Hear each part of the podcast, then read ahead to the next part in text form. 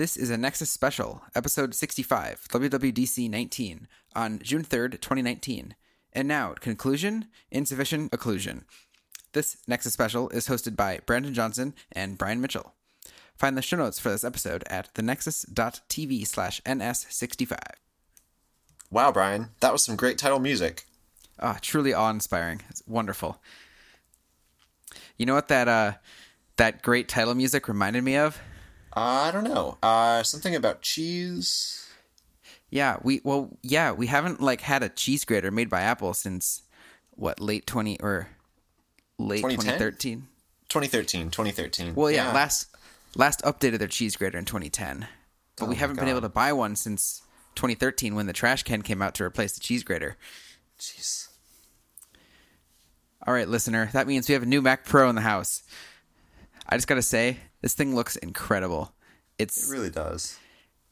it's got uh, these stainless steel. Uh, they call it the space frame, and so it's a you know some like I don't know quarter inch, third inch, half inch thick steel rod that's bent to form four legs, and that comes up and forms handles. And then there's like an aluminum kind of box thing around it, but it's like a three dimensional spherical cheese grater kind of shape. It looks like an espresso machine, and I kind of want to buy one to put it next to my espresso machine. it would fit right in. And so they call this the latticed aluminum housing. And I'll read a little quote from their website. Um, it says, uh, "Design inspired by nature. The lattice pattern on Mac Pro is based on a naturally occurring phenomenon in molecular crystal structures, a network of three-dimensional interlocking hemispheres. Uh, it increases the surface area, optimizing airflow and structural rigidity. It looks sweet. Fancy should, looking. you should check it out. Yeah. Um, this thing is powerful. Um, it's got 28 cores. It runs continuously at maximum load, uh, so no throttling and stuff. Uh, it has up to a terabyte and a half of RAM in uh, 12 DIMM slots, so it's like six channels uh, or six pairs. It's ECC DDR4 RAM. Uh, it has eight PCIe slots, but also two new MPX slots, which stands for Mac Pro Expansion Module. Um, this is like a custom thing that builds on top of PCIe, but it supplies, I think, 500 watts of power for each kind of module itself, That's which absurd. they say is more power than the than the last generation Mac Pro had total. Wow. Um, so each module can hold up to two GPUs. Um, and so if you have the uh, Radeon Pro Vega 2 Duo, which is the uh, highest end graphics card that you can put in there, it can drive up to 12 4K displays or six uh, Pro Display XDRs. That's Apple's new display, which we'll get to in a few minutes. So this thing drives so many pixels. It's mind boggling. Um, so they have uh, MPX graphics cards that have a single GPU um, or two GPUs in them, and then you can run, you know, up to two MPX. So you could run four of these Radeon Pro Vega 2s, which are insane graphics cards. Yeah, it's it's pretty wild. I'm remembering back to when I was working on an installation, uh, like an interactive installation, where we were basically building computers not unlike um, this Mac Pro, um, and you know, I, f- I feel like uh, given the chance to do that over again, basically this configuration is almost exactly what, we, what we'd be looking for. We wouldn't have to build it custom. Oh, that'd be fantastic. Pretty wild. Um, yeah. So part also part of the reason they built these MPX modules is you can link two graphics cards together at a much higher bandwidth for them to communicate with each other. Um, it looks like each card is kind of Apple Apple design with these, you know, AMD Radeon Pro Vegas or other AMD graphics card chips on them. So Apple kind of like took the base thing and then built their own graphics card. Um, the MPX card also allows you to integrate Thunderbolt into the graphics card. Um, in addition to that power, uh, they also have an, a card called Afterburner, which lets you um, compute ProRes and ProRes RAW video streams. So if it was something like 12 4K streams at 30 frames per second and three 8K streams at 30 frames per second. So it'll offload a lot of work from your graphics cards um, so they can do other things and then have the Afterburner just compute the video. Um, in Apple fashion for the last couple of years, it is secured with the T2 chip, which is basically a watch OS in your computer that handles uh, disk encryption, including the, the controller for the f- up to four terabyte solid state. Um, something else impressive, just the the power supply for this thing is up is I think 1.4 kilowatt power supply. I don't know how much the old cheese grater Macs used. They used a lot, but this is a lot again. Yeah, 1.4 kilowatts seems like almost a dangerous amount of power to be to be putting into such a small package. it's like three it's like three relatively large and beefy desktop power supplies in one basically. Yeah. Uh, like you know, a, a house a house in the U.S. here that's you know built in the last I don't know hundred year maybe not hundred. You know, new houses have twenty watt circuits usually, but the older ones Yeah. have fifteen or fifteen amp circuits, and those only let you drive hundred or eighteen hundred watts. So you have a Mac Pro and you only have four hundred watts to spare, which might not be enough to drive your display or displays and speakers and like anything else you have plugged in. So you could need to like have a separate circuit in your house for the Mac Pro. That's hilarious. Um, it has three large fans in the front, so similar to the classic cheese grater Mac Pro. Um, I don't know how many fans they had. That was a long time ago. And then kind of one blower fan towards the back. Um, so the three suck air in, and the blower kind of pulls that air across the memory to cool it down. Um, Nice. Now, what this means is you have large fans that run at a low RPM, so it's a lot quieter, and then um, it eliminates the need for fans on individual components. So the heat sinks in there are a bit larger, but it means it's a lot quieter. Nice. In the meantime, it'll heat your house. Exactly. You're uh, you have a 1.4 kilowatt power supply for something. Yeah, exactly. You can get wheels on this, so you can easily move it around from like studio to studio or something. Yeah. Uh, I checked the weight. It says 39.7 pounds. This might weigh a lot more with more graphics cards. I'm not sure. For it's real. heavy. That's Yeah. ridiculous. And it'll ship in fall of 2019. Just a couple more months. Yeah. So they also announced this new display, which is called Pro Display XDR. It has the same lattice aluminum in the back. Um, their little promo video on YouTube, which I think they aired in the keynote, said it will act as a heatsink as well. Uh, it has 20 million pixels. It's a 6K display. Has that P3 color gamut and 10-bit color. Um, the the backlight system sounds new. So the XDR, I should say, stands for uh, extreme extreme dynamic range. I think. Yep. So I think part of that is the backlighting system. So it's 576 blue LEDs that kind of create a dynamic backlight. So a lot of large TVs nowadays have been doing something like this where they have backlight zones. So I know at least my TCL TV, I can see when it's dark. You know, there's like text that comes up at the end of a show or a movie.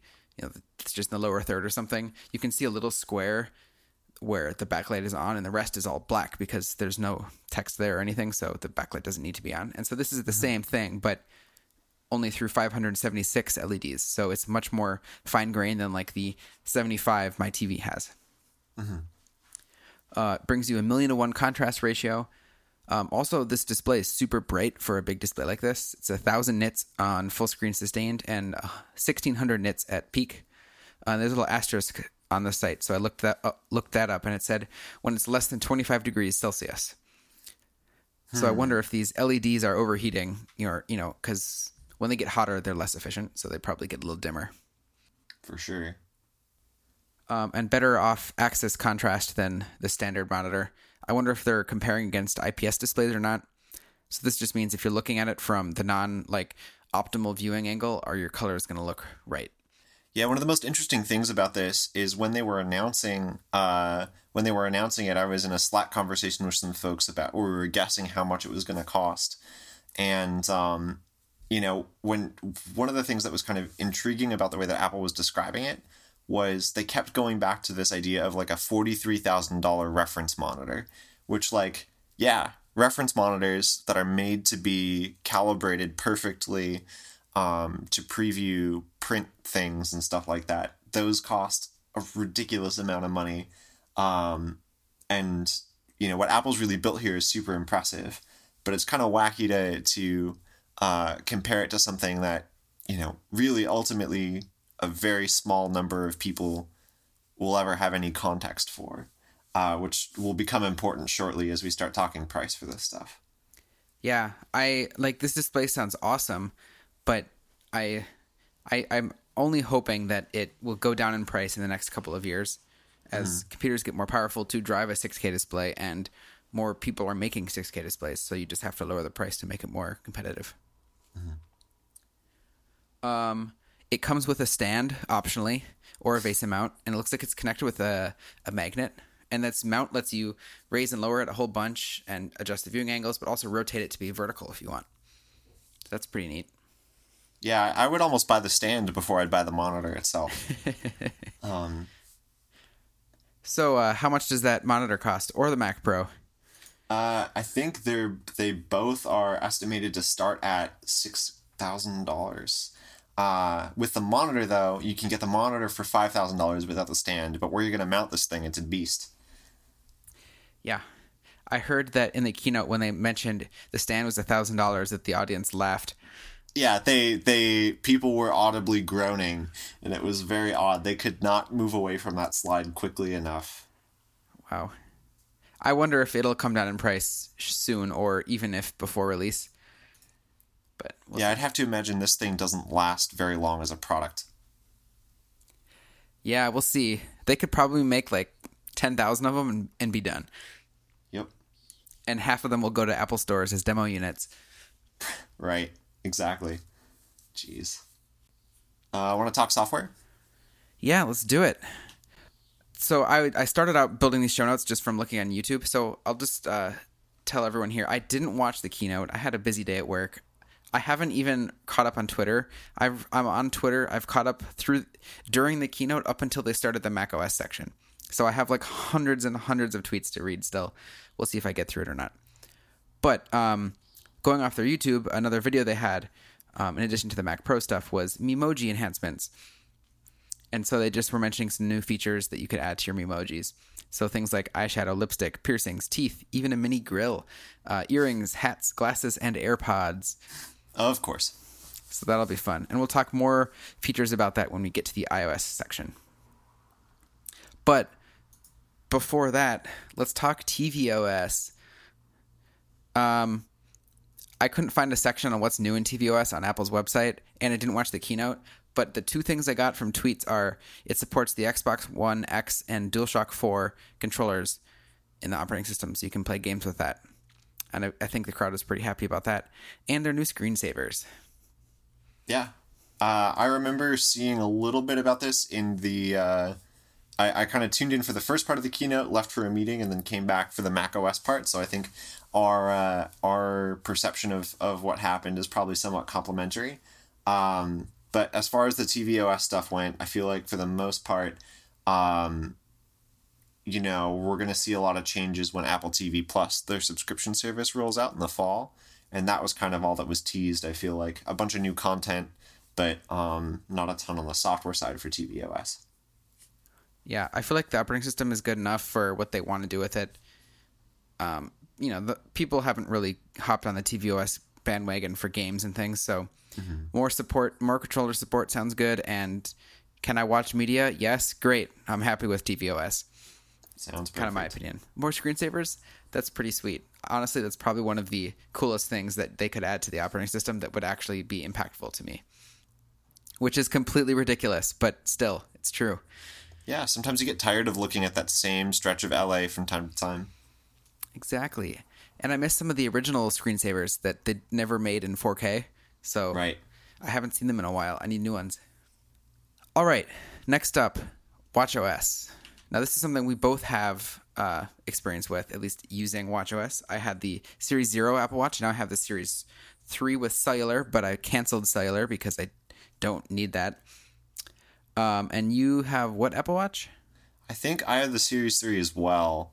Um, and I also had a Series Zero. I'm pretty sure we're on the same Apple Watch schedule, which I think would mean that when the Series 5 comes out later this year, it might be time to upgrade. You know it. I'll see you there. yep. Um, so there are a bunch of new improvements to WatchOS, and they all look pretty solid. Um, so to begin with, there are some new watch faces. Um, I didn't find like a great list of exactly what all the faces are, but new faces, um, some new kind of complications you can bring in are things like a, the current decibel level of the area you're in. um, cellular strength, uh, chance of rain, um, and it, you can have your watch tap or chime you on the hour, um, or you can hold like two fingers on the watch face to hear the time spoken aloud. That's pretty awesome. Yeah, I'm excited for new watch faces. I feel like I've used the I've used the modular one basically the whole time, but I wish I could customize the complications even more. I think a Yeah. larger watch might help too that has some of the the Series 4 had those fancy new complication styles and I think you could fit a little more in because the screen is a little bit larger and has the more the rounded corners so they kind of squeeze more in there. Totally. All right. Um, you can ask Siri what song is this, and it'll use um, Shazam and Siri together. Um, Apple bought Shazam like a year ago or something. I think. I think it was about a year ago. So Yep. that's now internal to them. That's a feature I use all the time on iOS, and uh, when when my watch fails to do it effectively, it, it's always kind of a bummer because, especially if you're trying to frantically catch like the tail end of a song, uh, when you say it to your watch, thinking your watch will, will help you out, uh, and it messes it up, um, you know, it's kind of a bummer. Yeah. I mostly use Shazam when I'm at like EDM shows, so it's way too loud for me to me to be able to speak to Siri and have it even understand what I'm saying. Right. But so I use the Shazam app a lot, but not so much through my voice. Um, okay, there are previews of web results uh, when you ask Siri a question. So oftentimes you ask Siri, uh, "Hey, what's this thing?" and Siri doesn't know, so it says, "I found this on the web." On the watch, you can now see some of the previews of the top results. So it may or may Nice. not answer your question, but it will show a little more than saying, "I found results on the web. Would you like to use your iPhone to show the results?" And it's like, "No, I'm on my watch. I don't want to." Yep. So I think that'll at least help with frustration. Hopefully so. Um, I don't know if it's or uh, first of all, there's now the App Store on the Apple Watch, so apps can run independent of an iPhone, and you can download apps without having to use the app on the phone as well. Um, I think they added so with the cellular watch last year, or no, with Series Three, they added this, you know, the ability for apps to be more independent. So you could, you know, use an app to check something when you're on a run and your phone's at home. Mm-hmm. But you know now the app store on the watch is kind of completing that. And so you can now use an app without even needing the iphone. And so they're completely independent. They have to do more now because you know you can't depend on like syncing to your phone when you get back or anything. Yeah. so that'll be exciting to see um, i don't know if it's a new app or what but there's um, audiobook support on the apple watch Yeah. uh, there's now a calculator. There's a voice memos app. Um, I think there are new complications that let you like resume an audiobook just by tapping on the complication and start a voice memo just by tapping on the compliment, uh, tapping on it. Um, they redesigned the reminders app. You can now send Animoji or Memoji stickers. Uh, and now there's a bunch of health improvements too. So there are now activity trends. So this will show you things like over time, your walking pace, your flights climbed, your VO2 max, as well as your exercise move, stand minutes, um, stand time, and distance, um, kind of at a 90 and 365 day average.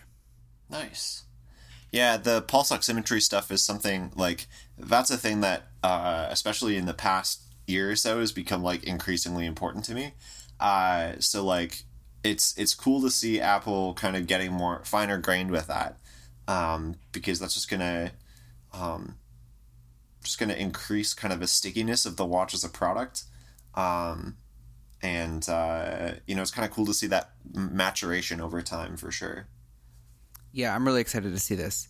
It's, you know, it's super personal data. Like it's just data about myself that it's, you know, always recording and so I know it's kind of there, but now I get to visualize it and see how it changes cuz I'd be very interested to see how things compare over time. You know, what time of the year or this year versus the year before when I was living in a different place. You know, more so than just like this month versus the other month because, you know, from year to year, I might be traveling one month one year and not traveling that same month another year and so it mm-hmm. totally throws everything off. And so just being able to get some more smoothed out averages of all that, I'm really excited about. Nice. Um, there's now cycle tracking. So um, for menstruation cycles. So you can um, measure things like the flow, enter symptoms such as headaches or cramps, um, cycle length or variation, as well as get alerts about your uh, fertile window. Um, and Apple does note that it should not be used for birth control. That's good. Science is good. I'm glad. I'm glad they did that. I, I like the big thing is that like a lot of these, a lot of apps that purport to offer this kind of thing are often lampooned on Twitter and and and um just just because like sometimes they can be awfully obtuse and you know hopefully Apple didn't fuck it up.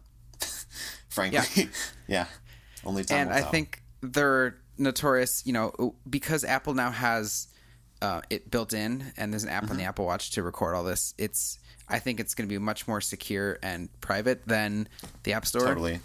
I pretty much just use Apple's stuff for all my activity and health stuff because a it's easier and b it's I know it's secure and private.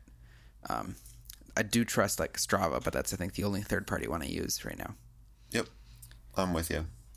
Uh, there's hearing health section, and so I think your watch will always be kind of listening for the audio level around you, and it'll send you an alert when you're at a certain decibel range. Um, I saw a screenshot saying something like the um, environment you're in is at over 90 decibels, and so exposure to this for more than 20 minutes could result in temporary hearing loss, and so that's kind of nice. I think I think yeah. that'll push a lot more more more people to be conscious of the environments they're in and to maybe wear earplugs and I just am scared to wear this to a, a show or a festival or something because ugh, it's loud. I was gonna say, what's what's that gonna say? You're gonna have to try it out at the next show at the Skyway or something like that. Yeah. yeah, hopefully not over hundred, but who knows? yeah. Uh, there's a new native UI framework, which I think Brandon will talk about later because I don't know anything about it. Oh, um, so this um, is this is the SwiftUI thing. Maybe I don't know. They just Apple mentioned new UI framework, and so I put it in the notes.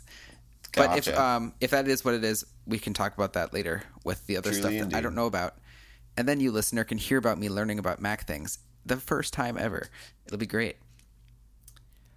Um, a few other developer things. Um, so yeah, again, apps can be independent. Um, there's sign in with Apple, which is a new thing we'll talk about in iOS.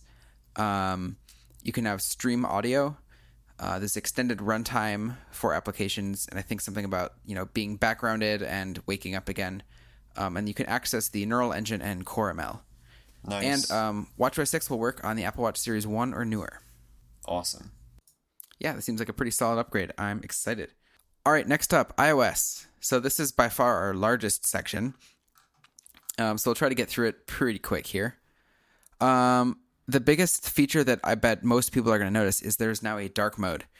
Hooray, dark mode. Nice. So tvOS has had this for a few years, and there's been hints to it in, uh, I think, iOS over the last couple of years, including macOS, but macOS got it last year. Um, and due to things like Project Marzipan, where you can run macOS apps, or no, iOS apps on the Mac, I think, right? I don't know. I didn't watch that section. The Mac supports dark mode, so probably iOS should as well there's some photos and camera improvements. Um, you can do portrait lighting control in a in a um, photo you've already taken, or maybe real time. I'm not exactly sure. Um, there's a high key mono for a portrait mode um, black and white photo. Um, they kind of redesigned the photos tab in the Photos app. Um, so it's kind of a curated view of the best moments from either your day, your month, or your year. they kind of redesign the uh, editing screen so you can you know you can apply certain filters and it shows how strongly those filters are applied so for things like brightness changes and saturation and any of that good stuff and you can do video editing so things like rotating cropping and auto enhancing just being able to rotate a video on your phone is awesome because totally. I've definitely recorded videos that i'm like pulling my phone out really fast and it's still in portrait mode when i start recording the video though i'm holding it horizontally the whole time and so then that video is saved as a as a vertical video, but it's actually portrait. Or wait, Uh-oh. that's the same portrait video that's actually horizontal or landscape. So yeah, that'll be nice.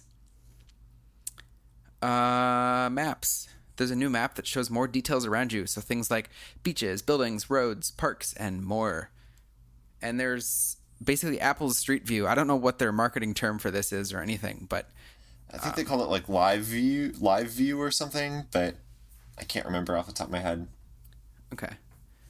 Yeah, I'm sure we'll hear more about that. But I've been seeing photos on Twitter over the last like two or three or four years of vans with Apple Maps like stickers on them with a bunch of cameras on their roofs. So they've been going around the country and the world for a couple of years now taking photos. Uh, you can do um, favorites in maps, so I think some of that's like Siri suggestions, but you know, recently used that kind of stuff, um, as well as collections, so you can save things for later and then share collections with others as well. All right, Siri, there's a new voice. It sounds really good. Um, Apple says, especially for longer uh, sentences and, and strings of text, it should sound better. Um, Siri is now more conversational with shortcuts. I don't know exactly what this means. Hopefully, variable support, though that's totally just me going off of what I would like to see in there. Um, it can now learn voices of family members on the HomePod, um, and it can announce messages on AirPods. So things like read the message when you get a text message. Um, and you can pair up to two sets of AirPods to one phone at the same time, so you can listen to something with a friend. And um, you can. I saw there's a new API or something to play media from named apps. So saying like, play this on this music service, and then you can also use some of that to add it to your uh, music library or a playlist. Nice. Those are two of the biggest pain point pain points I feel like for AirPods right now for for Bluetooth headphones of any sort in particular, but I think it'll be particularly helpful on AirPods. Um, like I know folks who use Spotify who are always really upset about not being able to control Spotify in the same way you're able to control Apple Music. Um, and I just use Apple Music. That's my resolution for it. But uh, Yeah, I've already been able to do all this with Apple Music, yeah, but yeah, you know, that'll be nice. Uh, messages. So all the m- emoji stuff we talked about earlier, but um, emoji are now uh, added as a sticker pack that can be used on in messages, mail, and other third-party applications. So this sounds like you can also use sticker packs in more apps than just messages. I guess. pretty wild. Um, you can also share your name and a photo in messages. Um, the keyboard has some improvements like QuickPath typing, so you can swipe around the stock Apple keyboard, similar to all those swipe apps that came up around iOS 8 when you could do third party keyboards. So now it's first party, and I think it, it learns through you know on device machine learning about your swiping patterns. I'm excited about that one because I've tried a few swipe apps over the years, but the third party keyboards are never given as much priority as the Apple one in terms of loading speed and you know mm-hmm. responsiveness. I think the Apple one's probably all, always or almost always in memory, where the third party ones have to kind of load up every so often. That's definitely one of the things. I feel like that third party keyboard or keyboard extension feature is like one of those things that everybody was asking for back in the iOS 8, iOS 9 days. And ever since then, like everyone's found better ways to do that to accomplish that same thing without using a keyboard extension. And like I remember 1Password had a keyboard extension for a long time. And then when did? the pa- I never yeah. even used it. Wow. Oh yeah, yeah. But nobody ever wa- like the uh, improved like share share sheet APIs came out around the same time, and they were like, "Oh well, sh- we'll just use this, and that'll be our way in." Yeah, because Um, the the keyboard APIs didn't bring things like autocorrect or auto capitalization or like anything. So you had to re-implement so much stuff just to be at the same level of where you're trying to bring customers from. That Right. it was just so much work, and then it worked differently. And um, yeah, the only keyboard the app that I know that's you know big and people like to use is Google's Gboard. And I've tried that every so often over time, but I always go back to the Apple one because it's a little faster. It's not Yep. Google, and it it's just stock. So keep it simple. Yeah, not Google will take you a long way too, Absolutely. If only DuckDuckGo made a keyboard. right? All right, next up we have reminders. Um, so they kind of redesigned this app. Um, there are now smart lists. There are Siri suggestions for reminders. So if you're, you know, uh, if you have a reminder and you're, you've called some contact out or something and you're messaging them in the other app, it can come down with a little reminder saying, "Hey, remember to do this thing." Um, and there's a quick toolbar for inserting things, I think, like location and dates and whatnot. Similar to, I think, how like the Numbers app does it for certain cells in the in a spreadsheet. Nice. And next up, sign in with Apple. This seems really cool. It's basically, uh, you know how on websites and things you see sign in with Google, sign in with Twitter or GitHub or something. It's like that, but with your Apple ID. And not just your Apple ID, but Apple will mask under the hood and send a new anonymized email when you're signing up and creating a service. So uh, they can't, you know, use your email to to track you across multiple services that they have access to. Um, and I think I saw in some developer guidelines that every app that supports a multi-provider single sign-on solution needs to support um, sign in with Apple, or else they could be rejected from the App Store. that is the best thing. I love like people kind of make fun of Apple or uh, criticize Apple for some some aspects of how controlling they are about stuff like this. But Apple, I feel like uses that kind of thing as a force for good in some situations, and one of which is getting rid of the scourge that is, um, you know, social login. um, so good, good for them.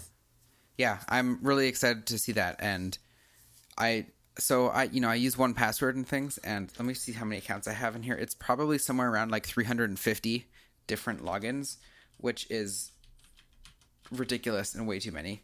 And you know, Oh, yeah. using a single sign-in solution like this is just, oh, I don't have credentials. I just tap sign in with Apple.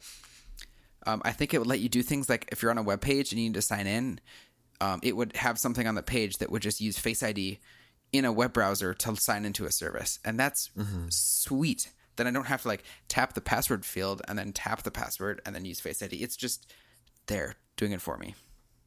Mm-hmm. Pretty prime. uh, new location controls.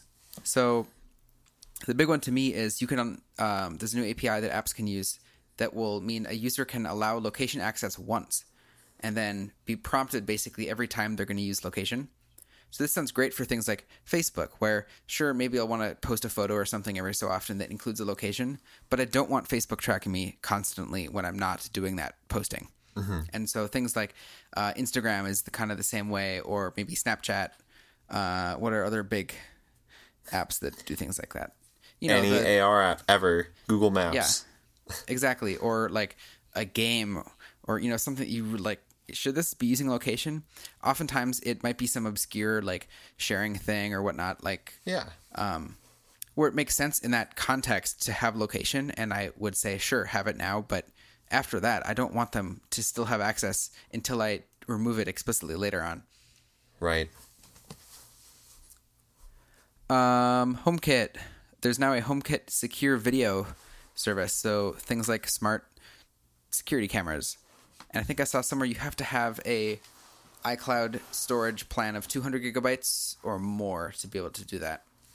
Makes sense. You wouldn't want to get into a situation where you're running into the limit there, and 200 gigs is the bare minimum for storing any amount of video like that. Yeah, and I think they record up to 10 days at once or keep up to 10 days. So that could be a lot of video. For sure. I saw something on Twitter about Linux IoT HomeKit support. Hmm. I again haven't been on Twitter enough, but something about HomeKit and Linux working together. That's Not cool. sure after that. Yeah, I don't think I heard anything about that, but I I support it. I think it's cool. Yeah, I know uh, Steve Troughton Smith like a week ago was tweeting about um, running Darwin, which is Apple's kernel, on Linux, and that there's a compiler target for one of the ARM uh, instruction sets out there. Or I think someone has made it, but I think Apple has something deeply hidden. Maybe I don't know. I'm sure we'll hear more about that as time comes on. Awesome. Uh, CarPlay. This is something you use. I don't have CarPlay in my 2013 old school car, um, but there's a new CarPlay dashboard and a new calendar Yeah. app, and now the Apple Music app shows album artwork. Yeah, I'm super excited for new CarPlay. Um, CarPlay is one of those like kind of value add features that's kind of may seem kind of silly at first, but it really kind of takes you know, uh, it takes something that like car makers put some effort into to their credit, um, which is like their entertainment radio whatever system, uh, and kind of gives it hands it allows Apple to kind of take it over and um, kind of make it a really nice continuous experience from your phone. Um, and you know it's it's already been really awesome to have uh, CarPlay on my uh, 2018 Mazda 3, but the the thing that gets kind of dicey about it is um, you can only really view one piece of information at a time. And given that I'm always the person driving my car, I don't really care because I'm not really looking at information. But I could see how if like certain if passengers in the car, for example, wanted to, for example, change the song or um change or God forbid, see what song is playing and see where we are on the map at the same time. Um, that's all stuff that'll be supported by this new CarPlay dashboard. That's more truly, it's more of a dashboard and less of just like a single view, uh, and that's kind of cool. Um, I did look at um, what it would take to build a CarPlay app uh, a little while ago, and it turns out quite a bit. You have to have a really good idea because you have to actually tell Apple what kind of CarPlay app you're building before you get support to actually build a CarPlay app. You have to get a special entitlement, which is kind of a bummer. So, alas, I have not done so. Yeah, CarPlay is one of those things that has always, as as you kind of said, it was it's a value add, but you end up using it a lot, and it's it seems really nice. And there are like third party radios you can install in your car that do this, but they're mm-hmm. like five hundred dollars minimum, up to like eight or nine hundred dollars if you're doing the wireless versions. And it's just like that's is that worth it? I don't know. Bluetooth seems oh, to work so far. So if uh, if my if my car manufacturer had not um, had an offer to add CarPlay to to the system free of charge, I probably wouldn't have done it for two hundred bucks, which was what they wanted to charge for it. Um, I would I would have totally punted on it if I if I didn't. But I'm so glad I did get it because um, uh, it it does make that just like the act of using the radio and navigation and getting around so much so much more pleasant. Definitely.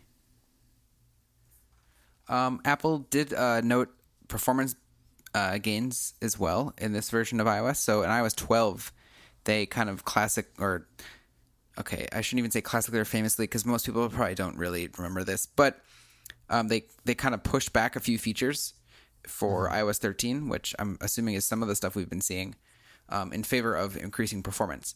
Uh, but they've kind of done that again a little bit. So Face ID will unlock up to 30% faster than iOS 12.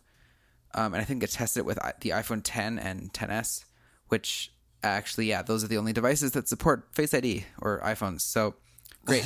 um, and faster app launch. So this is up to twice as fast. Um, and apps have a smaller download size. So installs are up to 50% smaller and updates are up to 60% smaller. Awesome. Do you have any idea why that might be? Uh, it's probably more aggressive app thinning, and it probably has to do with including the Swift binary or the Swift runtime uh, at an operating system level. Those are two things I feel like could probably have quite a bit to do with this. Um, I've heard some things about macOS being uh, having the Swift runtime bundled at an OS level, and I'm imagining that same thing is true of iOS, just based on the way people are talking about it. Gotcha, because it, it is ABI stable now, so yeah, they can ship a version in the OS. Um, I saw something about um, the dynamic library linker version three, like mm. DYLD three. Is that new, or is they, or has that been out a couple of years? Because I know that can help with um, app launch size as well. yeah, launch time. So the the linker when you're building like the linker in the Xcode build tool chain has to be like one of the most annoying, obnoxious, difficult things uh, that I've had to deal with, and part of it is because I have no fucking clue what's going on with it. Um, so uh, I'm probably not the best person to answer that question. Um, I will I will say yes, that probably does have some impact on it. Um, and also, I really wish I knew more about that. So, listeners, if you know of anywhere I could learn about how dynamic linking works, particularly in iOS and Mac apps, um, I would be grateful for your links and conversation because it is a source of constant struggle for this kid. We need your links on the linker. Yeah, yep. this is and that's stuff that I've just picked up through following jailbreak developers and Apple developers for like mm. probably eight years now, so I see all these terms a lot. And while I'm not an iOS or Apple developer at all, I understand some of the concepts that are involved, which is very strange sometimes. But definitely not dynamic uh, linkers. Um, okay, also new in iOS 13 is Apple Arcade, which they mentioned in that March event. So subscription gaming.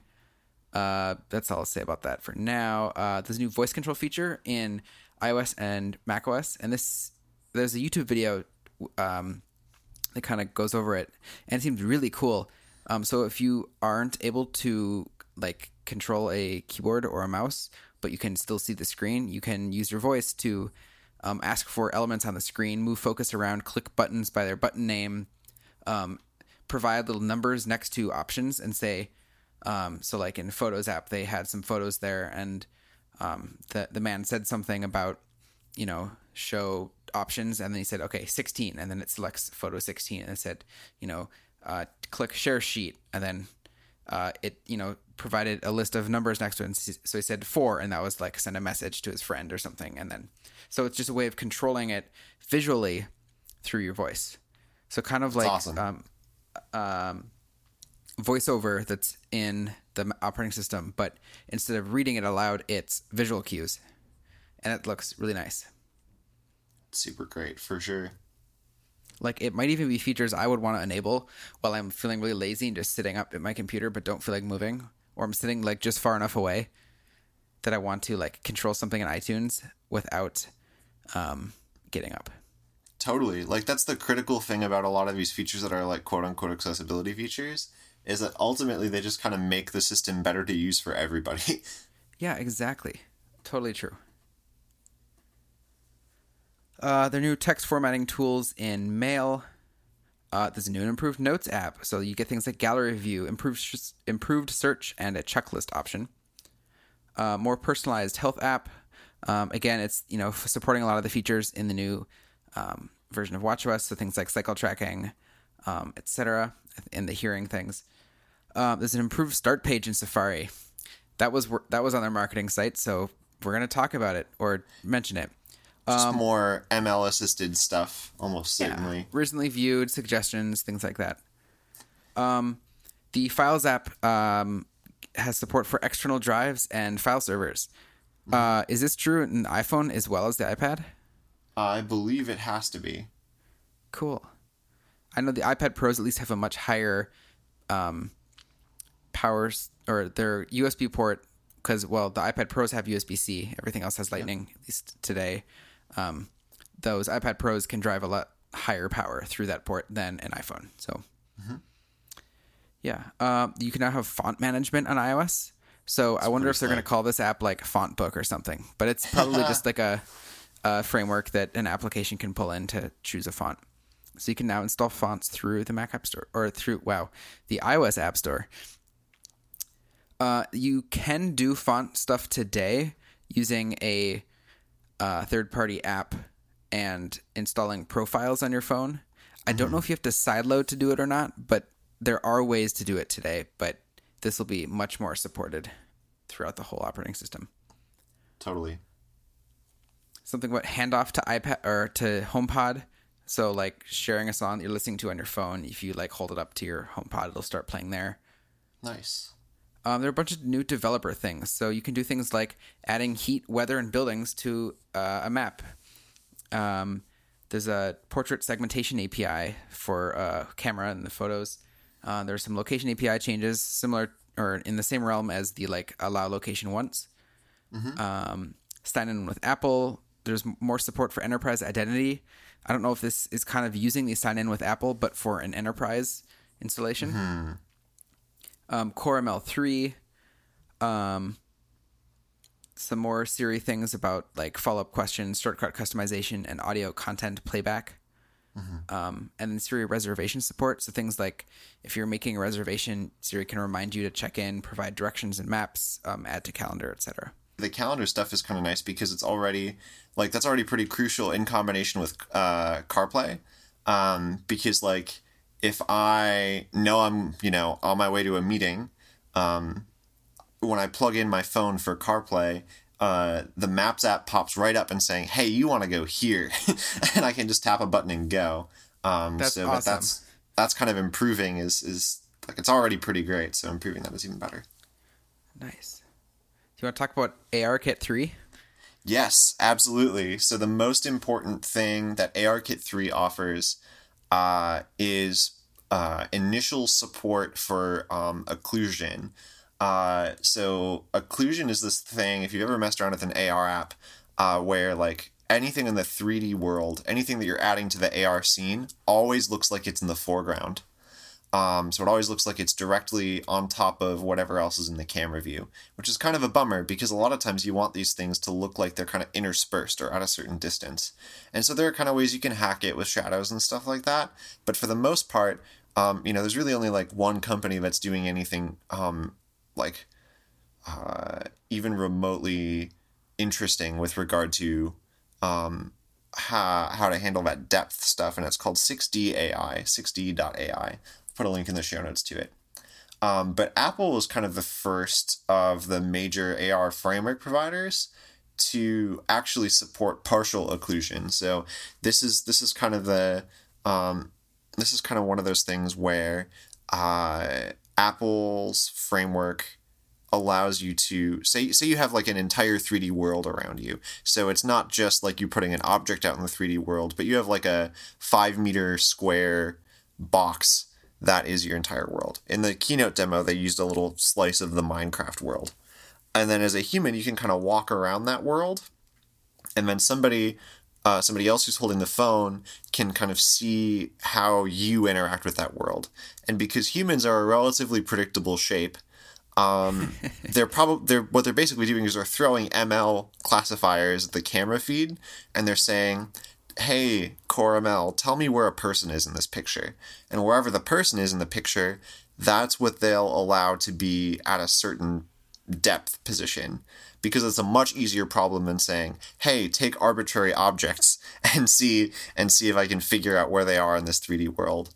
Um, so my conclusion is that this is not sufficient occlusion. Um, taking people into account uh, when you're doing stuff like this is fine, but this is just really the simplest version or this the simplest possible way to solve it. Not to discount what what a feat it is to get this to work because it is difficult. Um, but if you are not an AR app developer like me, I doubt you'll find this compelling. Hmm, that sounds really interesting. I'm excited to see some demos and what you come up with, Brendan. Yeah, it'll be some fun stuff for sure. I used the um, that AR pl- uh, common file format for like a 3D object that you can embed in a website or something. I used that Oh, for yeah, the first the- time today, uh, looking at the size of a Mac Pro on my desk at work. I showed That's my coworkers. awesome. It's pretty fun. The USDZ, yeah, it's good stuff. Yeah, Um, exactly. there's no way to author those right now, which is kind of a bummer with outside of Xcode Hmm. Bummer. Yeah. until now. But more on that later. Ooh, exciting. Um, and so to to end with iOS, um, it'll support the iPhone SE or 6S and newer. So they're jumping two years up here for removing device support. So last year, um, iOS 12 supported the same devices as iOS 11. So that was the iPhone 5S and newer. And so, um, you know, if they're following the standard of uh, removing support from that oldest iPhone every year, we're, we'd be on track still. But it hurts a little bit to have a two year jump here. But I'll say, as uh, someone who owns an iPhone 6 that runs iOS 12, just I just use it to play around with because it's my old iPhone. It is so slow. Um, so that's probably for the best. Yeah. New this year, they uh, threw, well, actually, kind of leaked like an hour before the keynote ish Yeah. that um, they're now calling the OS that runs on the iPad iPad OS. So this is kind of a, th- a reverse throwback to when, uh, up until what became iOS or called iOS 4, it was called iPhone OS. So I'm curious if iPhone OS will be coming back for the iPhone, and then they'll call this iPad OS. But we will see. And nothing other than iPhones and like the iPod Touch run iOS right now. That's right. Yeah. So that it's called iOS is a little odd. But who knows? Maybe there'll be some fun new projects like an uh, like an iOS like a fridge that runs iOS, right? Got to compete with those would be- fridges that run Android. Yeah, I, I suppose. Um, so yeah, we'll see what happens there. Um, so iPad OS 13 has all the same features as iOS, um, with the addition of some extra new features. So um, these are largely around multitasking and kind of you know more pro level stuff. Um, so things like uh, multiple apps in slide over. So um, you know normally today in iOS 12 you have one app, and then to get rid of it you kind of like swipe it down, and you can come in and you, or you can drag another app there in its place. Um, but now you can kind of enter, enter a multitasking mode and swipe through, similar to the multitasking switcher on an iPhone. Um, there's App Expose, so this is kind of like where you just see a high level overview of all your apps you have open. Um, there's a new um, home screen that has pinned widgets, so those notification center widgets you can have on your home screen now, and then the home screen widgets can or app icons are a little more densely packed. Um, and you can have apps in multiple spaces. So this is kind of that holy grail of multiple instances of one app open at the same time that we've been Yep. kind of wanting for several years. And so like the classic example is, oh, I have two Word documents I have open and I want to like, you know, view them both at the same time. Well, if, if Word is updated to support this, you can do that. Um, up until today, only Safari has been an app that'll support that. And so this means you can have multiple apps open at the same time, as well as adding an app to multiple spaces. Um, so you're, you know, today in iOS 12, if you have Safari and Word in one space, you can't use either of those apps in another space. But now you can have like a Safari in Word, a Safari in Slack, a Safari in Twitter, etc. Um, there's a Apple Pencil tool palette for things like you know drawing and erasing and whatnot that developers can use. Um, full page markup. So if you take a screenshot or something, you can mark up that full full page or in full page view. Um, some of that might be supported on the iPhone. I'm not exactly sure. Um, there's something called Sidecar uh, with macOS Catalina, which is the name for the next version of macOS, and it's something that Brandon will talk about in a little bit. Um, there's um, now kind of system level gestures for copy, paste, and undo. So this is where you can take three fingers and expand to copy, pinch to paste, and swipe left to undo. Um, they said there are a couple more, so I would assume redo might be there. I'm not sure. Um, cursor navigation.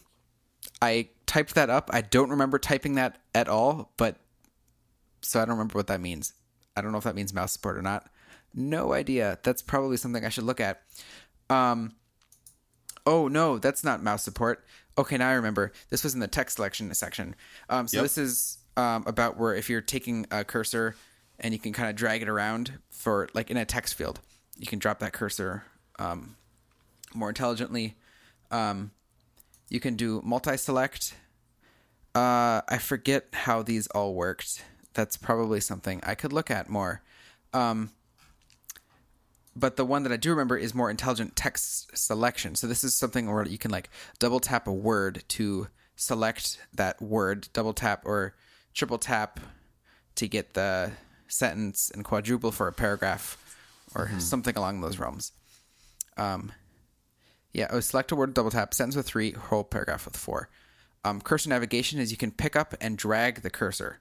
So previously you had to put two fingers over the keyboard on an iPad, or if you're on a phone, you can either 3D touch or hold on the space bar to move that cursor around. But now you can just pick up and drag on the iPad. Um, and multi-select is just you can quickly select a block of text by just dragging your finger over it, versus having to hold down, let the thing pop up, drop a cursor, and then you drag it. So that's super handy. Um, you can now have a floating keyboard. So this is just like a detached iPhone keyboard with a little QuickType row and whatever above, and you can just drag that around. So it's good for a little swiping if you're kind of holding it with one hand, or, or you know, you have a bunch of stuff and you just want to type with like your right thumb or something. Um, more keyboard shortcuts throughout. I think the operating system, at least Safari. That's what's in their screenshot, and they call out in their little overview. Um, Files app got a bunch of stuff. It's um, kind of rewritten slash enhanced a ton. I see in a screenshot there's a multi-column view, so it's got three columns or four actually. So there's the browse section on the left, which th- has things like iCloud Drive on my iPad, Box, Dropbox, um, recently deleted, share, uh, shared. That's new. Uh, tags, um, and then you can you know select one of those. Then you'll see a, a, list of folders, and then you can select a folder, and then you'll see a list of folders, and you can select a file or something. And you'll see a preview or metadata about that. So nice. multi-column. That's great because um, I know there are rumors about like a three-column layout on an iPad, or at least for taking iOS applications and moving them onto the Mac because a three column layout is common on the Mac, but it hasn't been on the iPhone or iOS yet. But I guess there's some sort of it in an iPad. Um, there's iCloud Drive folder sharing, um, so you can share with someone else in iCloud. Um, you can load file servers I'm not sure which types of file servers, but uh, I believe SMB and NFS were listed. I know SMB was, which is like no, like there was like one lone cheer in the keynote for it, which is like, yeah, the SMB guy, nice, cool. Well, and Good SMB is well, hmm, I would want SFTP probably, but that yeah. might I don't know. We'll see. So, um, do you know who uh, Anders Borum, he writes um, Working Copy, which is the yeah. fantastic Git client for iOS. He's right now building an app that lets you load file servers in files as a files plugin. Um, That's awesome. So he was looking for beta testers about that like a month ago. Um, so I've been trying that out a little bit, but um, I, he kind of got Sherlocked. Though if he supports more file format or server formats, then maybe it's okay. Yeah. Um, and finally, external drives, which we mentioned are mentioned in the iOS section, but so things like an SD card reader and a USB drive. Um, this is something you know people have been asking for about iPads for nine years now. So right. I don't know if many people will actually use it, but there are definitely times where it's super handy, and it it's the difference between being able to use an iPad and not. So I think totally. that's really powerful stuff. Um, and Safari has a download manager now, and so there's a downloads folder in files, and so you can see the progress of files as they're being downloaded. It's not going to occupy that your current tab is like a full screen thing, um, and it's the full desktop version version of Safari. I don't really know what they have done to do this. Presumably, the user agent at least um, I know there are a few features in Safari on the Mac versus the iPad that aren't there. Um, I know there, there are a couple of APIs that aren't there, so I wonder if they added support for that or if it's just things like you can download to a download. It doesn't have to take up the screen. Um, they have right. examples of using things like Google Docs, um, Squarespace, and WordPress in full desktop mode instead of their mobile views. That's pretty iconic, and that's something that I hope to test out here in the coming days. Um, but um, you know, it, it's just one of those things that like kind of heralds the iPad coming into its own.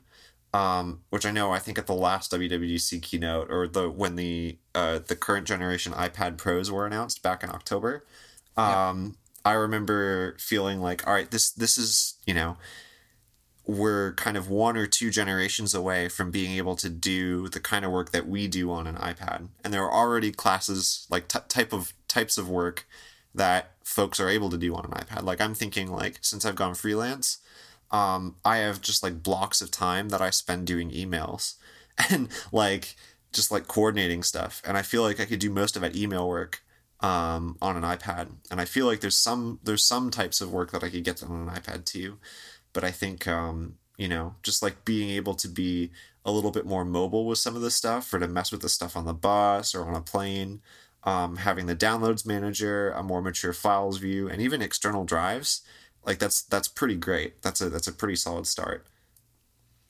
Yeah i'm it's it's starting to become you know a full featured device. Um, i was as reading all these uh, notes um so over the last like you know of me using iOS, they've been adding yeah. features that I've experimented with when I jailbroke. So I've I have used download managers on my iPhone as far back as probably iOS four. Um, mm-hmm. I have taken my iPad and plugged in a USB hard drive to it and browsed and watched movies via a USB hard drive on my iPad.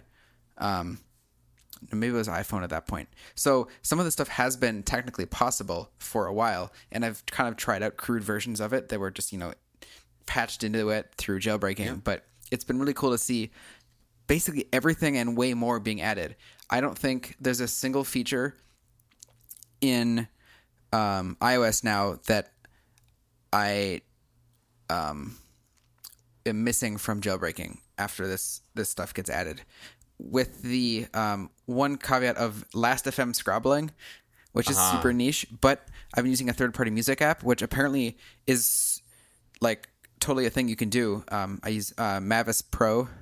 I think maybe I mentioned it on a podcast. I'm not sure. Yeah, you did mention it on a podcast because I remember I wanted to check it out. I haven't done it yet just because, um, you know, like CarPlay and stuff is so crucial for me. But um, but it looks really great. Well, um, I'll just quick say, um, under the hood, the music app is still the default music player, so it's still using the it's like using the same framework under the hood. So, Yeah. um, if you start playing a song with that app, I think CarPlay would work as if it was being played in the music app just fine. Really? It just kind of works. It's really slick. Cause I can I can open a song in that app and then open the music app and it's showing it like I had started playing it in the music app. Right on. That's awesome. So check it out. Um, uh, dark mode is of course coming to the iPad as well. Um, yeah. So this is supported on the iPad Air 2 and newer, the iPad Mini 4 and newer, the iPad 5th gen and newer, and the iPad Pro and newer. nice. I don't know if they dropped devices here or not. Probably the first iPad Air, yeah. maybe iPad Mini. I think iPad Mini 2 is actually supported on iOS 12. Really? so they dropped. I mean, m- dropping those two generations of iPad Mini makes sense. Well, the iPad Mini the- 3 was the same chip as the iPad Mini 2, but just with Touch ID. So, Right. So they have to kind of they have to kind of leave behind that unfortunate time in the iPad Mini's life, um, where it kind of languished without updates for a little while. So that part makes sense. I'm glad to hear that the iPad Air 2 got an update. Um, but um, which is the iPad that I have had until today. Um, but uh, I upgraded to a iPad Air, uh, an iPad Pro this afternoon, uh, and I've had like no time to mess with it. But I'm super excited to take better advantage of all these features um, because the Air- Two is definitely starting to show its age a little bit. Um, so like Sidecar, all of the files changes in Safari and stuff. I hope to have some more information about that shortly for subsequent podkits. yeah. Yeah, and I'll, I'll have it on my iPad Pro 9.7 inch. Um, it's working well enough. It's running better than my iPad Mini 2 was when I finally replaced that. Yeah, for sure. So, I think I'm going to keep it around till at least the next iPad Pro refresh. We'll see. Yeah, Uh, I getcha. Well, now it's time, uh, last but not least, to talk about macOS. Yeah, and remember, I don't know anything about this other than a few things like it's called Catalina. There's a feature called Sidecar that lets you like mirror an iPad, and um, Marzipan probably baked out more. I don't know. Yeah. And there's that new dynamic UI framework. Is that the same thing? I don't even know. Let's hear it. What's what's Let's, up?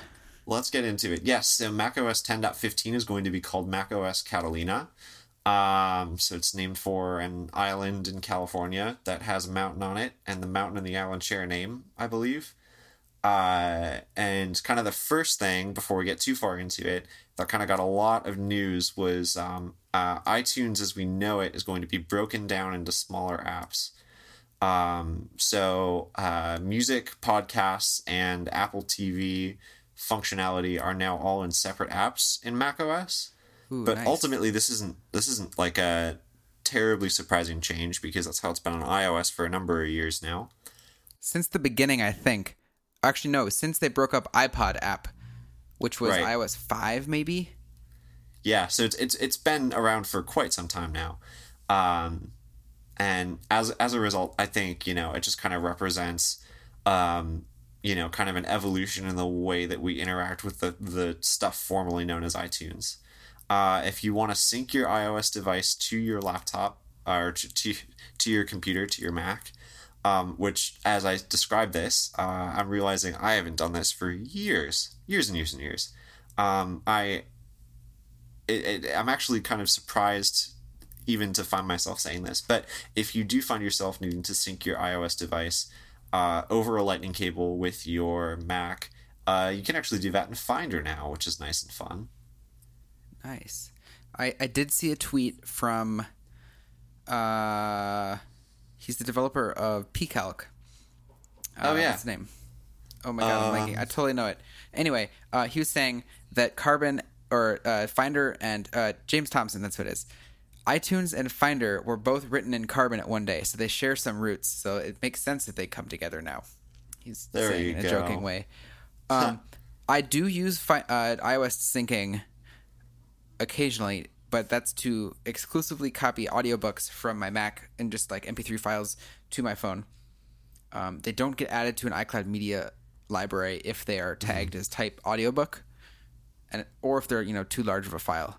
So sometimes audiobooks are like eight hour files, which are like huge. So um, yeah, that's why I would use device syncing personally.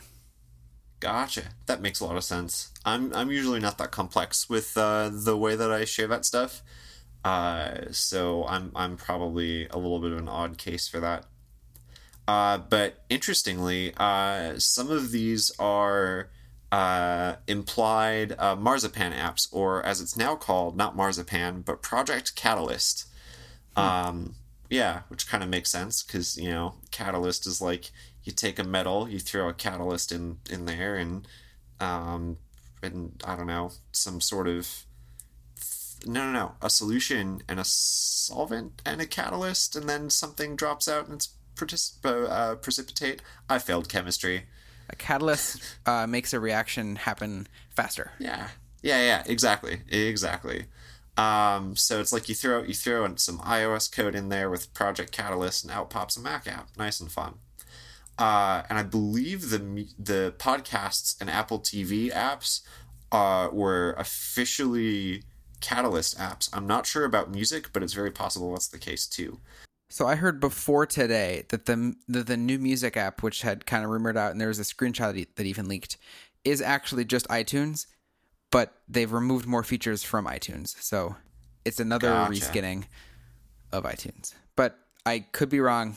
We will hear about it this week. It did kind of look like the music app was the least marzipani of of the apps, so I would not be surprised that that's if if music was literally just iTunes with the reduced feature sets. Yeah, and the Um, music but- app on the iPad is is not great to say the least. And so I I would expect that if they make a uh, Project Catalyst version of the music app, they would also run it on the iPad to improve the experience there. Absolutely. When I upgrade this iPad to the beta version of iOS, I will report back on what I find. Because I agree with you, it's it's probably one of the worst first party apps on the iPad. Um, but reminders, notes, and uh, calendar, I believe, are all are also Project Catalyst apps. Wow, Um, they're they're porting over tons of stuff. Yeah, so all of the same goodness that you expect uh, or heard about in the iOS section around like reminders using machine learning to remind you better or guess which of your 50,000 reminders are are most salient um, or to do all that fun stuff with calendar events and appointment reminders. Um, that all applies as well because MLKit is available across platform and if these are Project Catalyst apps as they seem to be, um, they probably can run essentially without modification. The interesting thing I found about Catalyst apps that I hadn't heard before is it sounds like um, part of the thing is that they need to be ready for the iPad in order for them to be translated properly into uh, Mac OS apps, um, which I'm presuming is some sort of auto layout quirk. Like, like the point is, in order for them to become Mac OS apps, they have to support like the auto layout form factor of an of an iPad, which is like um like large large thin or something like that. It's it's like like tall uh it's it's like short wide or something like that.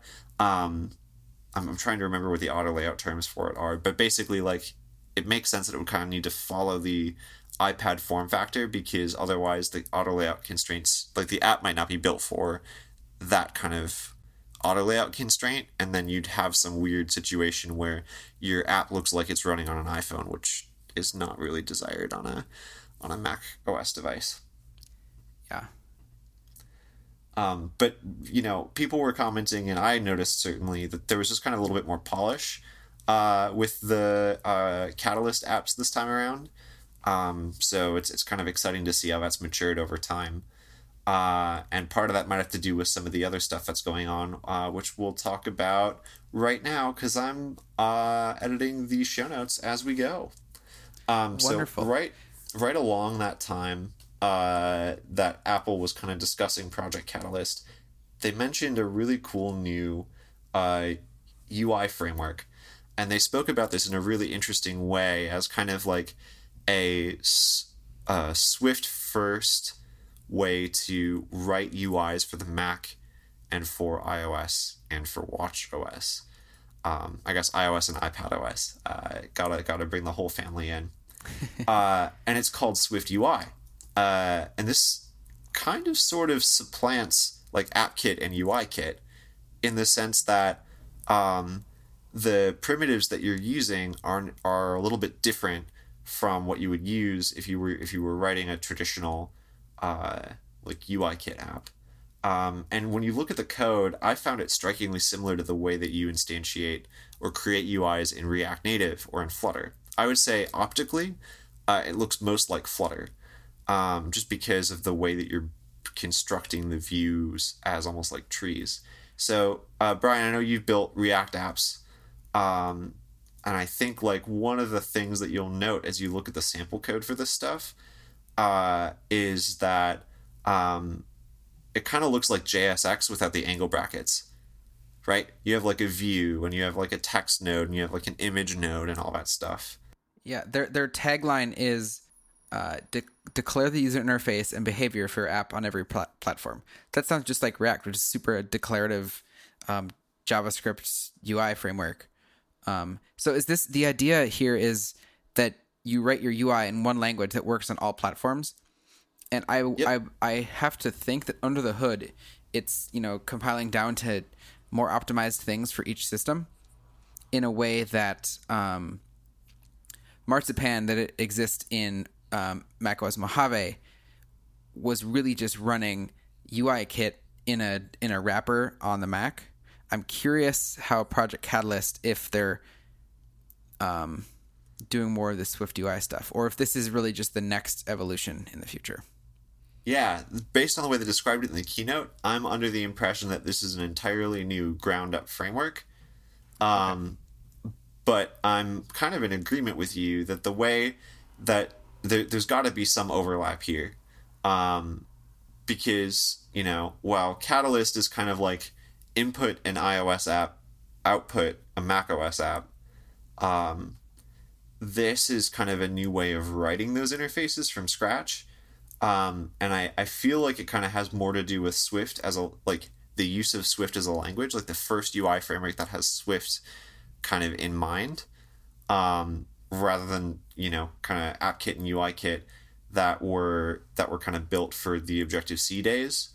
Um, but I'm not I'm not 100 percent sure, and I'm I'm really excited to dig deep deeply into this because for the most part, um, you know, with a little bit of investment, this would supplant most of what I do for kind of small time apps uh, with React Native and uh, with Flutter.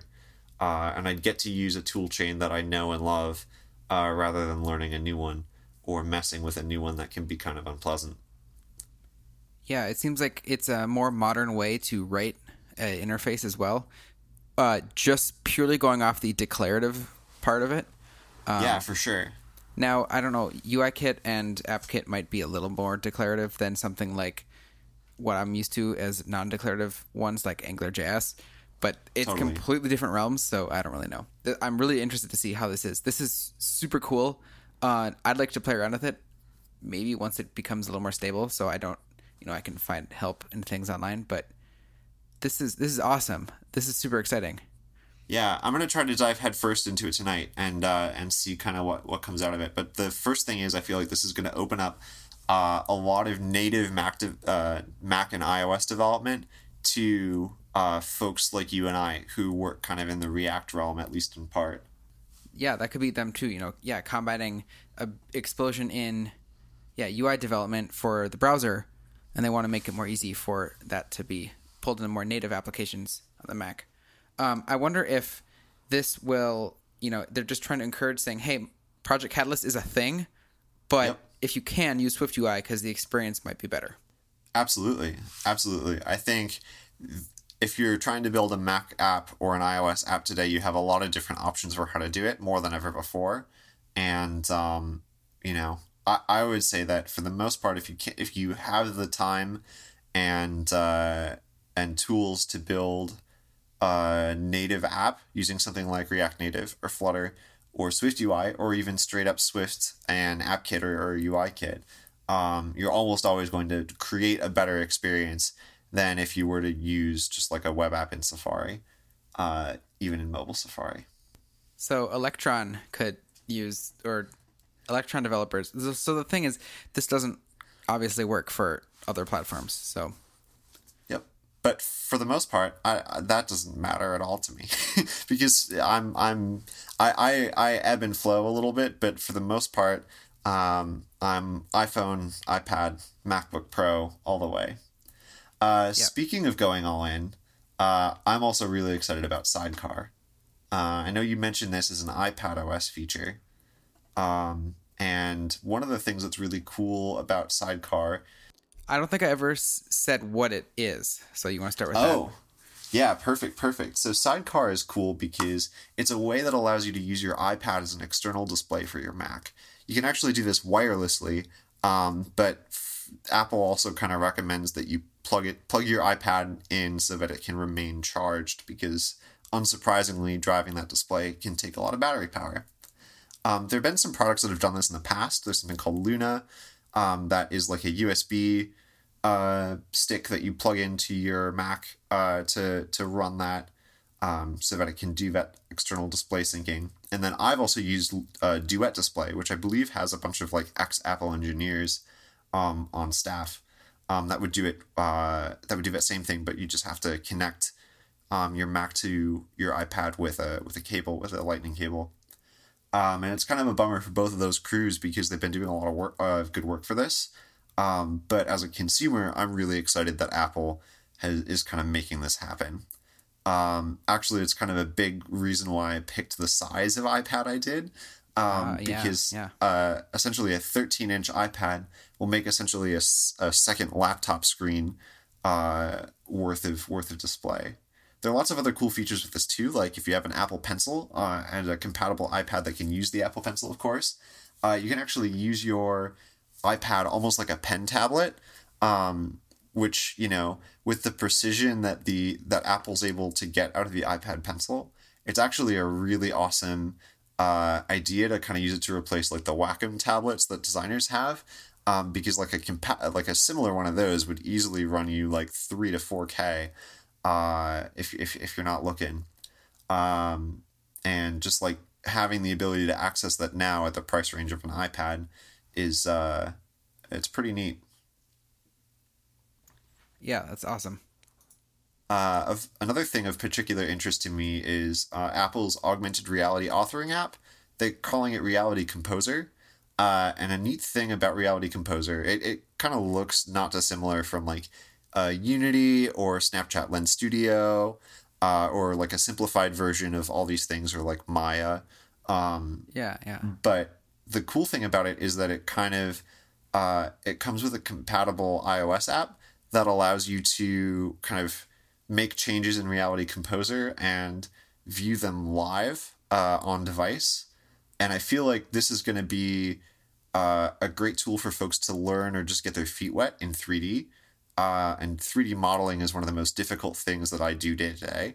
Uh, so I, I think that's definitely a cool thing uh, that Apple's making it available for folks for sure. Nice. Next up is uh, screen time for the Mac, and I'm going to devote as little time as possible to this because I despise screen time as a feature. I can totally understand that it's like useful to people, but um, you know, ultimately, especially on the Mac, it doesn't really help me to know that I'm working a lot for example like if if it's saying you know uh, like the the marketing pages for this call out things like oh you know you can trace uh you know how much time you spend in communication apps and it's like i don't want this.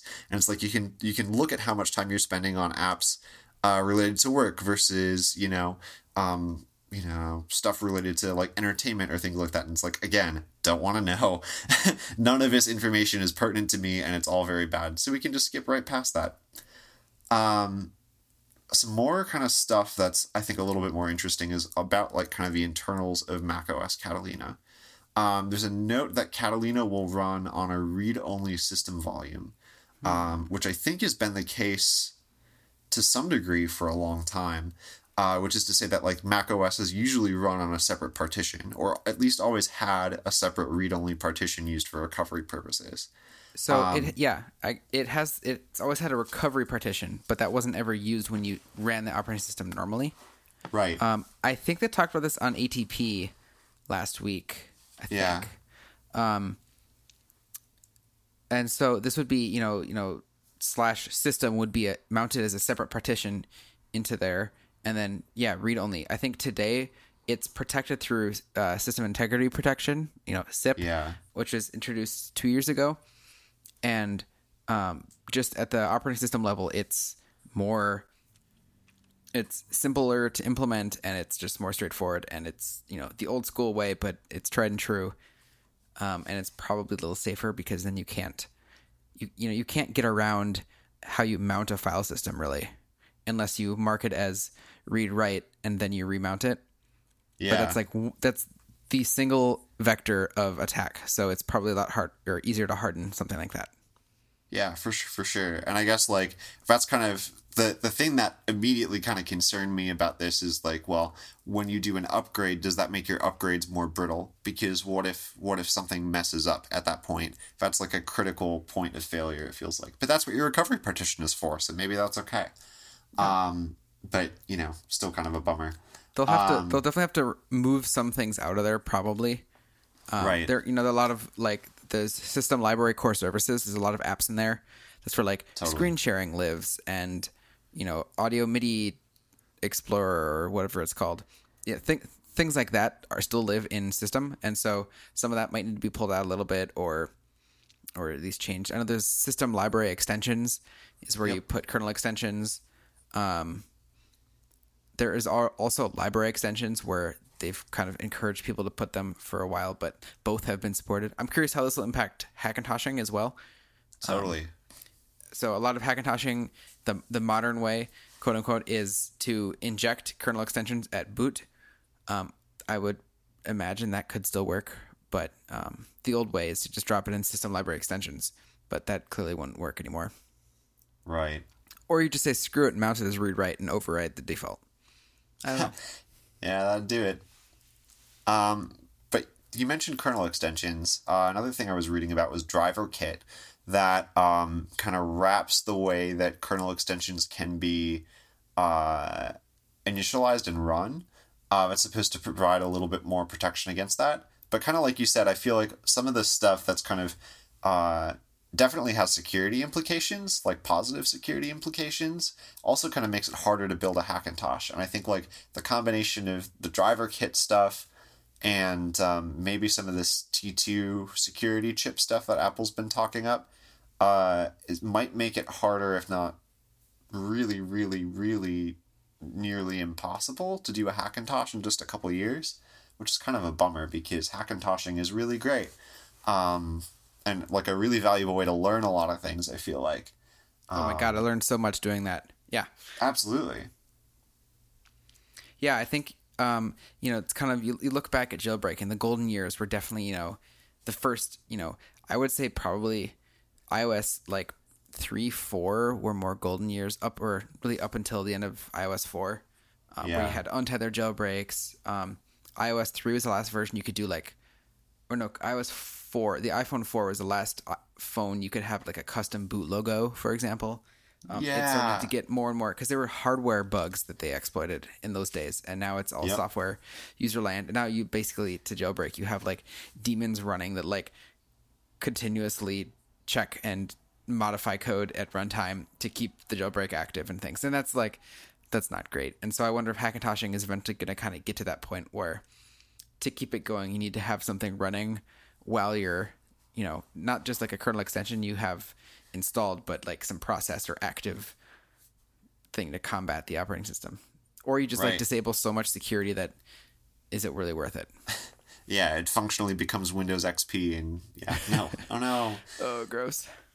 Uh, anyhow, there is some other kind of cool security stuff going on. Uh, activation lock for Mac OS is going to be introduced in Catalina. Um, so once you log in with your Apple ID, uh, it can only be uh, quote unquote activated again with that same Apple ID.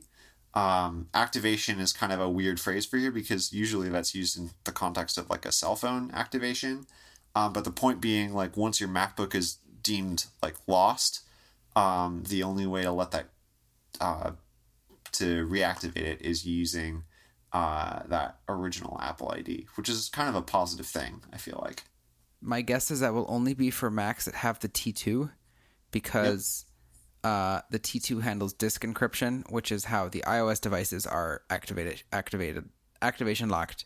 Um, so I'm assuming they're just kind of hopping onto that. Absolutely. Probably part of that would also be for uh, you know this approve with Apple Watch feature, where uh, you can kind of use your Apple Watch as like a pseudo key, uh, sudo pseudo.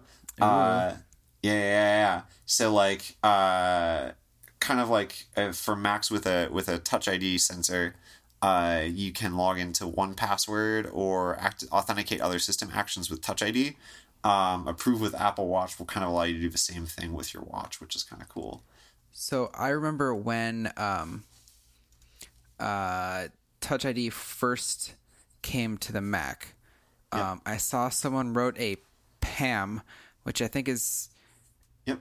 peer authentication, pluggable, authentication module. Yeah, which Yep. is like a low-level Unix thing for the authentication system, and so it was a it was a way that you could use Touch ID when with a sudo command. So this is kind of like that, but through the Apple Watch at, a, at an actual approved system level.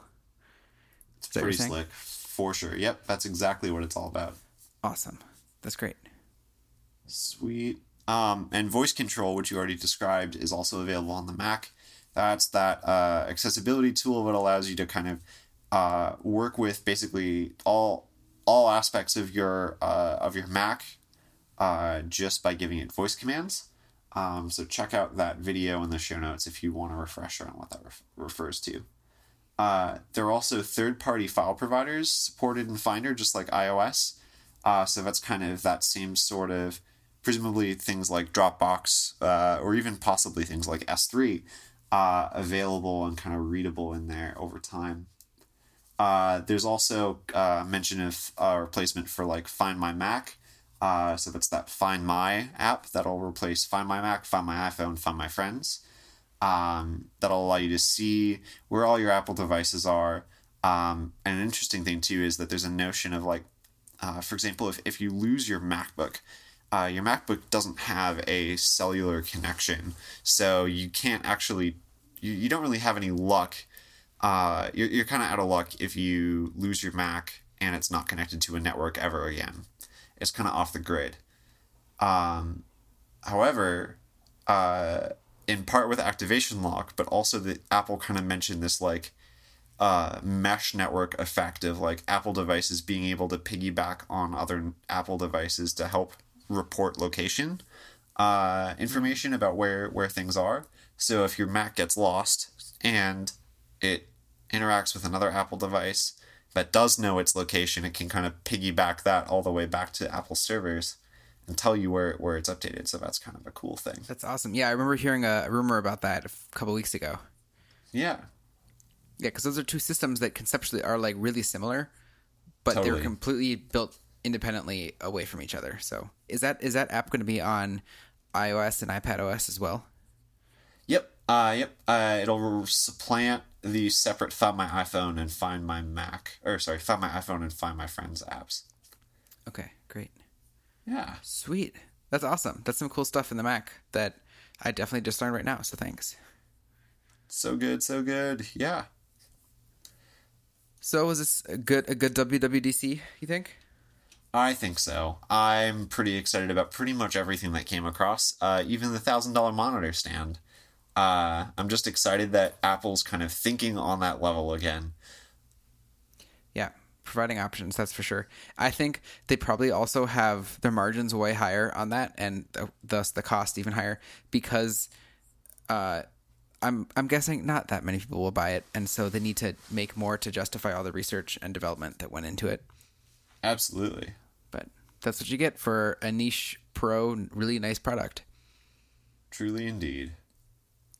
Yeah, I would agree with you. This seems like really solid upgrades. Lots of exciting development changes that I'm really um, looking forward to seeing how that um, affects the applications that we use and the developers I follow on Twitter. Truly, indeed. It'll be good stuff. So, where can you find you, Brandon?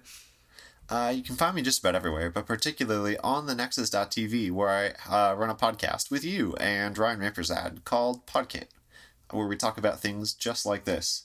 Uh, but if you want to find me elsewhere on the internet, uh, you can find me at the username Brandon underscore MN, wherever fine internet products are sold, mostly Twitter.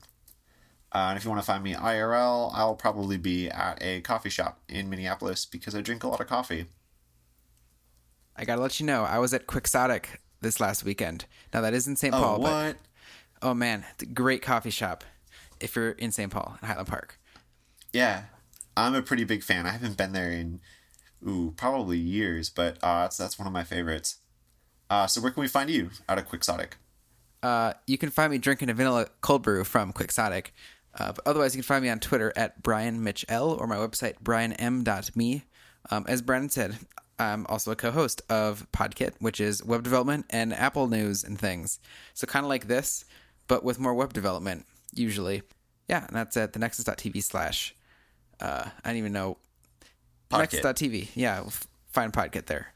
You can find show notes for this episode at the nexus.tv slash uh, ns65 we released this episode with a Creative Commons license as well, so you can remix and reuse this and share it around. Um, just give attribution back to our website um, and our podcast.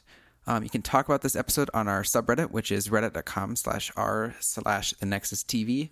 And if you like what we're doing here at the network, um, you can hit us up on Patreon, which is patreon.com slash the Nexus TV. Uh, and with that, happy WWDC 19. Whew. Can't wait until the next one. One year away. Oh man, it'll be great. Maybe we'll actually attend that one. That'll be cool. Goals. Truly. All right. Well, have a good one. Have a good one. The Nexus The Nexus, the Nexus TV podcasts from, from the Technological Convergence.